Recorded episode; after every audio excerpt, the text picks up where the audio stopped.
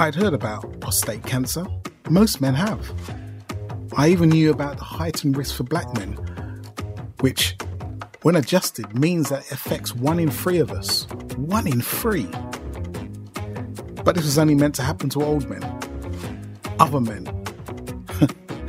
that wasn't until it happened to me. I couldn't make these stories up. These are the stories, the good, the bad, and the unbelievable about my prostate cancer journey. So strap yourself in and let's go.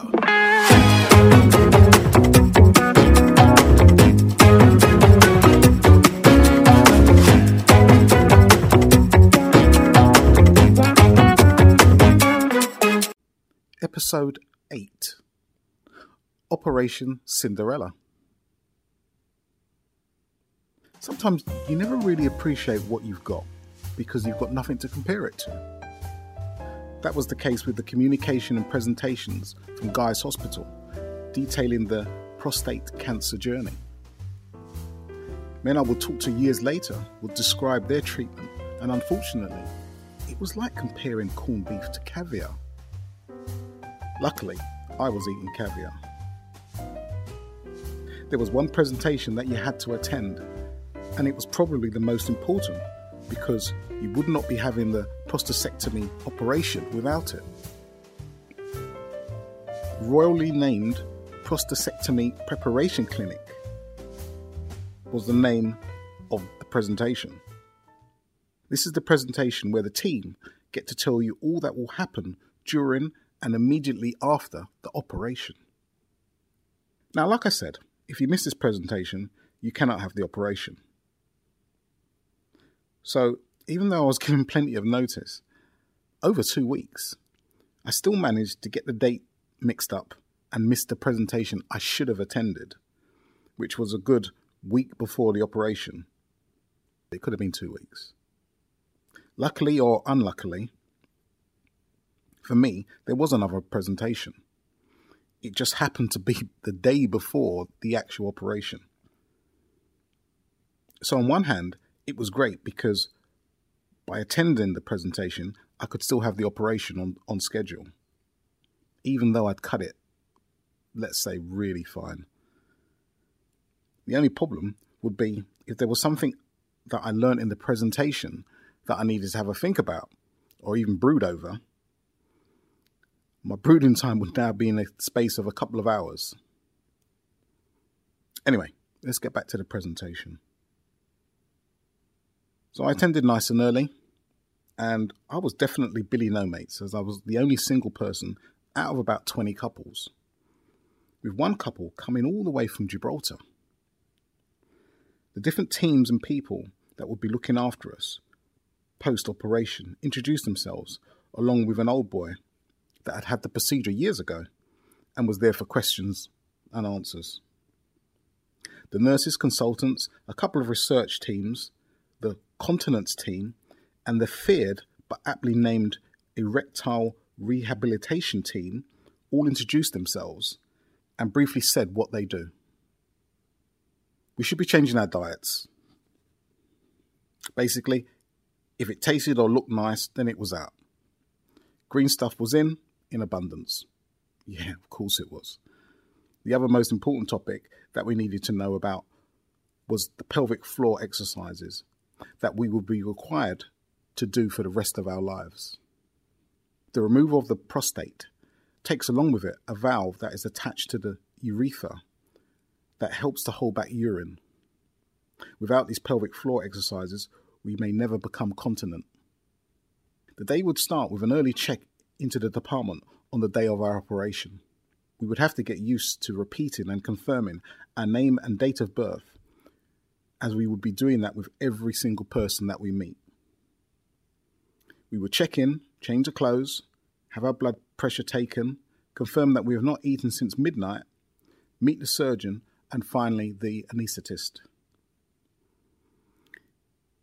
It would be the anaesthetist's job to put in the cannula, and that would be the last thing we would remember.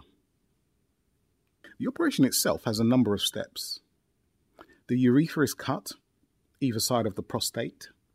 the prostate is then removed while trying to preserve the nerves on either side. The urethra is reattached, catheter is inserted, and Bob's your uncle. Job done. See you later, mate. The presentation was the first time that the nerve bundles were mentioned and their key function. There are two sets of nerves either side of the prostate. Think of your open hands around a football, which the surgeon has to delicately cut away from the prostate. These nerves are what controls the king's hydraulics. The aim in every operation is to preserve both sets, but this will depend on how damaged the prostate is.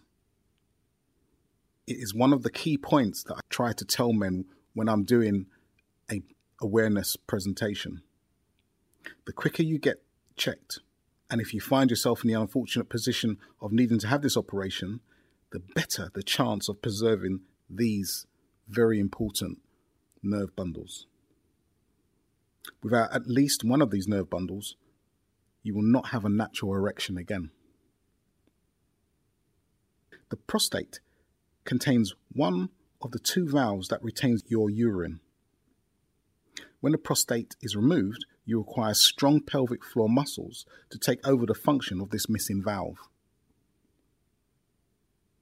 Therefore, you have to build this muscle up, and you'll be doing pelvic floor exercises for the rest of your life. Now, I found them when I started to do them, I found them quite easy, but for some guys, it's a bit of a challenge. During the operation, a catheter is temporarily in- inserted. This gives the new joint the necessary time to heal. To manage excess fluid during the operation, a Robinson's drain may be fitted. This is essentially a plastic bag or a plastic container with a one way valve that is gravity fed. It's held in place by a simple stitch, and any excess fluid generated during the operation is siphoned away by this bag. This was pretty much the operation side of things. The operation itself takes anything from two to three hours. The recovery has a number of parts to it as well. Once you're awake, you would be wheeled off to the recovery ward and then onto the one of the main wards. On the main ward, you may be attached to an IV and they would administer pain medication if it was required. This was the grey area for me. Would keyhole surgery be any less painful than if it was normal surgery? I couldn't find an answer. Either way, I anticipated that was likely to hurt. So imagine my surprise when they said pain management was going to be managed via paracetamol was definitely a sentence that stopped me mid tracks. I mean, forgive me, I'm having life changing surgery, and I was expecting to hear about the over the counter, locked in a cupboard, hand it over with gloves and sign a register type of pills. You know, the stuff you hear about dealers peddling or the more enterprising trying to distill cough medicine to replicate. And here they are talking about paracetamol. I had to look around and make sure I hadn't woken up in North Korea. I really wish they hadn't told me. Another fun fact about the operation is how they deal with those pesky internal organs that are determined to be in the way. So, unlike a normal operation where you can physically move them, shove them over here or shove them over here or clamp them somewhere, with keyhole surgery, you don't have that solution. What they do instead is blast your stomach with carbon dioxide. This will artificially bloat your stomach, so you'll go in one size and come out another. And over the next week or so, you will be slowly expelling this air.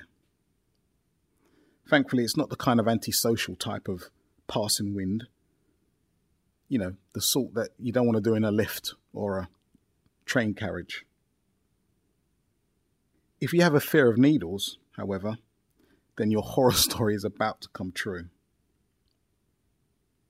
To prevent blood clotting, you have to inject yourself daily with a blood thinner for 28 days.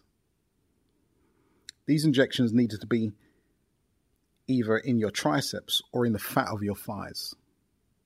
Now, it's a tiny needle, but if you've got a problem with needles, then this was really your hell. I remember one guy saying that he would have to get his partner or his carer to do this part. Luckily, I've got no problem with needles, so that won't be that won't be an issue.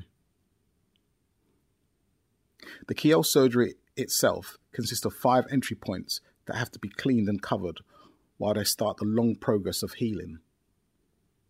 Some of these holes are for the tools, the cameras, the removal, and the drip.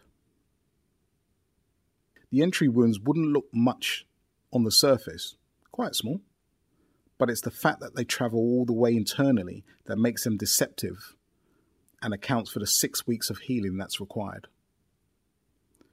So during this six week period, you can't do any exercise, you have to be careful bending, you can't do any driving, otherwise, you run the risk of the wounds reopening, and it's not a pleasant thought. The catheter would remain in for anything from 5 to 21 days. You can start the pelvic floor exercises straight away, but I couldn't think of it while still being kebabbed by the catheter tube. The thought terrified me. Speaking of catheters, my friend told me of his experience. He had had heart surgery and was on a self administered morphine device. Somehow, he'd managed to have too much and was having some sort of psychotic episode. So, as you do, he looked down at the catheter tube, wondered what it was, and this is the look away moment. Took it with one hand and just yanked the whole thing out completely. To this day, it still makes me cross my legs and make a face when I think about it. Then, six weeks after the operation, you have that final blood test. This test should indicate that you have an undetectable PSA count, 0.03, which means you are cancer free and you can ring that bell. The presenter had one more point to make. We had to make sure that we didn't eat anything after midnight of the night before the operation. If the surgical staff get a whiff of you eating so much as a breath mint the operation would be cancelled. Now, I don't know if she was saying that for dramatic effect, but everybody was listening. If you do a search online, the general consensus is that you should stop eating six to eight hours before a general anesthetic. But you know what? I wasn't going to split hairs. If they said 12 hours, 12 hours it is. If they say midnight, midnight it is. The reason behind that is when the anesthetic is used, your body's reflexes are temporarily stopped. So if your stomach has food and drink in it, there's a risk of vomiting or bringing up the food into your throat. If this happens, the food could get into your lungs and affect your breathing, as well as causing damage to your lungs. Then it's on to the incontinence and hydraulic work. But that's another set of classes, which we really don't need to worry about at the moment. That was the end of the presentation. Very comprehensive, and more importantly, there wasn't really anything to worry about. The old boy at the back of the room, who had had the operation a few years before, was like me, Billy No Mates until the last person left the room. I did think, did I have any questions? But I just didn't. I got home and I wasn't bothered about the operation at all. I wasn't nervous, wasn't thinking about it. My attitude was why worry about what I cannot change? Or why would I worry about an outcome I could not predict? I really wasn't worried. My biggest fault was getting through that fridge full of goodies before that midnight deadline. Just like Cinderella, I had a deadline to meet.